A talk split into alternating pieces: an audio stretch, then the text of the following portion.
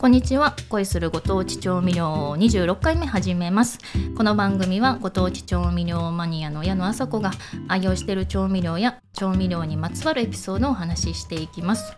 12月の初めに福岡のソースメーカーのコックソース株式会社に行ってきました。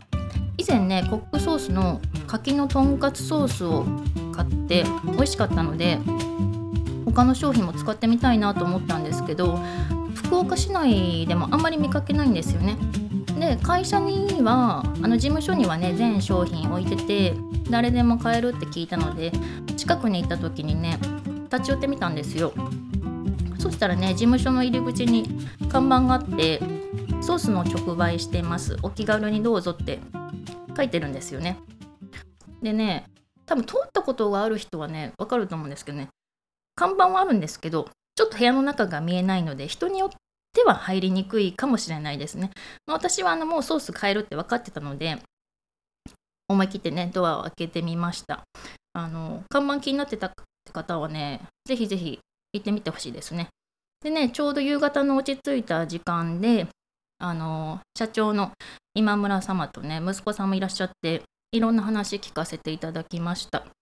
コックソースはね、1927年、昭和2年に、今と同じ場所、あの福岡市中央区の清川で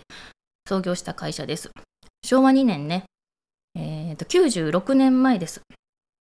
96年前ね、えっとね、何があったかっていうとね、リンドバーグがニューヨークとパリの間を大西洋横断飛行に成功した年です。なんか教科書でも見たような気がしますね。あとはね、消防署の通報電話が112から119に変わったそうですよ。119に変わったのは96年前だったみたいですね。すごいね。あとは日本初の地下鉄銀座線が開業。すごいね、銀座線って戦前からね、あったんですね。東京はすごいな。でね、コックソースはね、まあ、創業当時からずっとソースを作ってるんですけど、あの社名と同じコックソースっていう名前のね看板商品があるんですよ。でそれはね創業者の今村さ今村忠夫さんがの西洋料理を作るコックさんのためのソースとして開発したそうです。まあ、今はねソースの種類も増えて福岡の野菜とか果物を使った商品が多いですね。あとねソース以外だとケチャップとかクラフトコーラもあります。ケチャップもね、私この行った時に買ったんですけどね、すっごい濃厚なんですよ。ケチャップっていうか、ケチャップとトマトソースの間ぐらいかな。もうね、飲みたいぐらい美味しい。うん。なんかね、パンにね、うちの子供がパンにつけてましたね。美味しいからって言って。あのね、瓶に入ってるケチャップなんですけどね。これもね、ちょっと別の機会に紹介したいですね。あとね、クラフトコーラも買って帰ったんですけどね、このクラフトコーラがね、砂糖を使ってないんですよ。あのデーツで甘さを出してます。あの甘味料とかね、気になる人も飲みやすいですよ。あのソースもね、クラフトコーラも両方スパイスを使うので、比較的作りやすいって言ってましたね。でね、行った時にアルバムに整理された写真とか、あとね、古い商品のパッケージの現物を見せてもらったんですよ。これがね、すごい綺麗に残ってて、あの、そんなもう何十年も前のものとはね、思えないぐらい、あの、綺麗なパッケージだったんですけど、なんかね、もともとはね、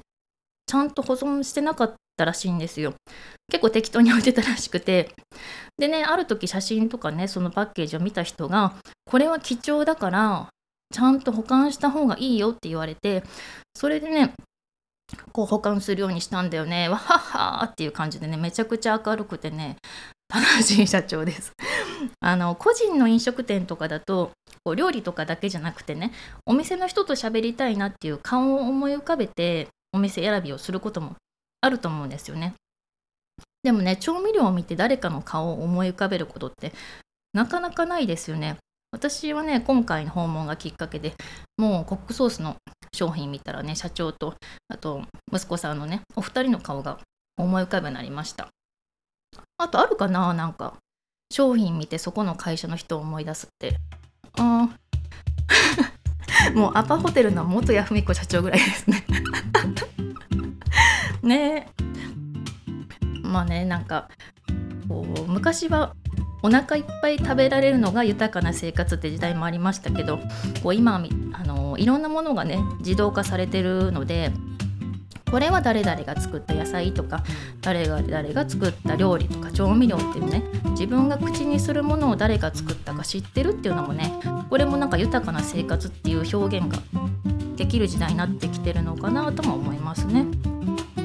あのコップソースはねあの電車だとちょっと駅から歩くんですよ。だからねバスで行くの方がいいかもしれないですね。あのソースを変えるので興味ある方はね是非覗いてみてください。夕方以降があの事務所落ち着いてるみたいです。ということで今日はコックソースを訪問した時のお話でした。今日も最後まで聞いていただきありがとうございます。次回もお楽しみに。バイバーイ。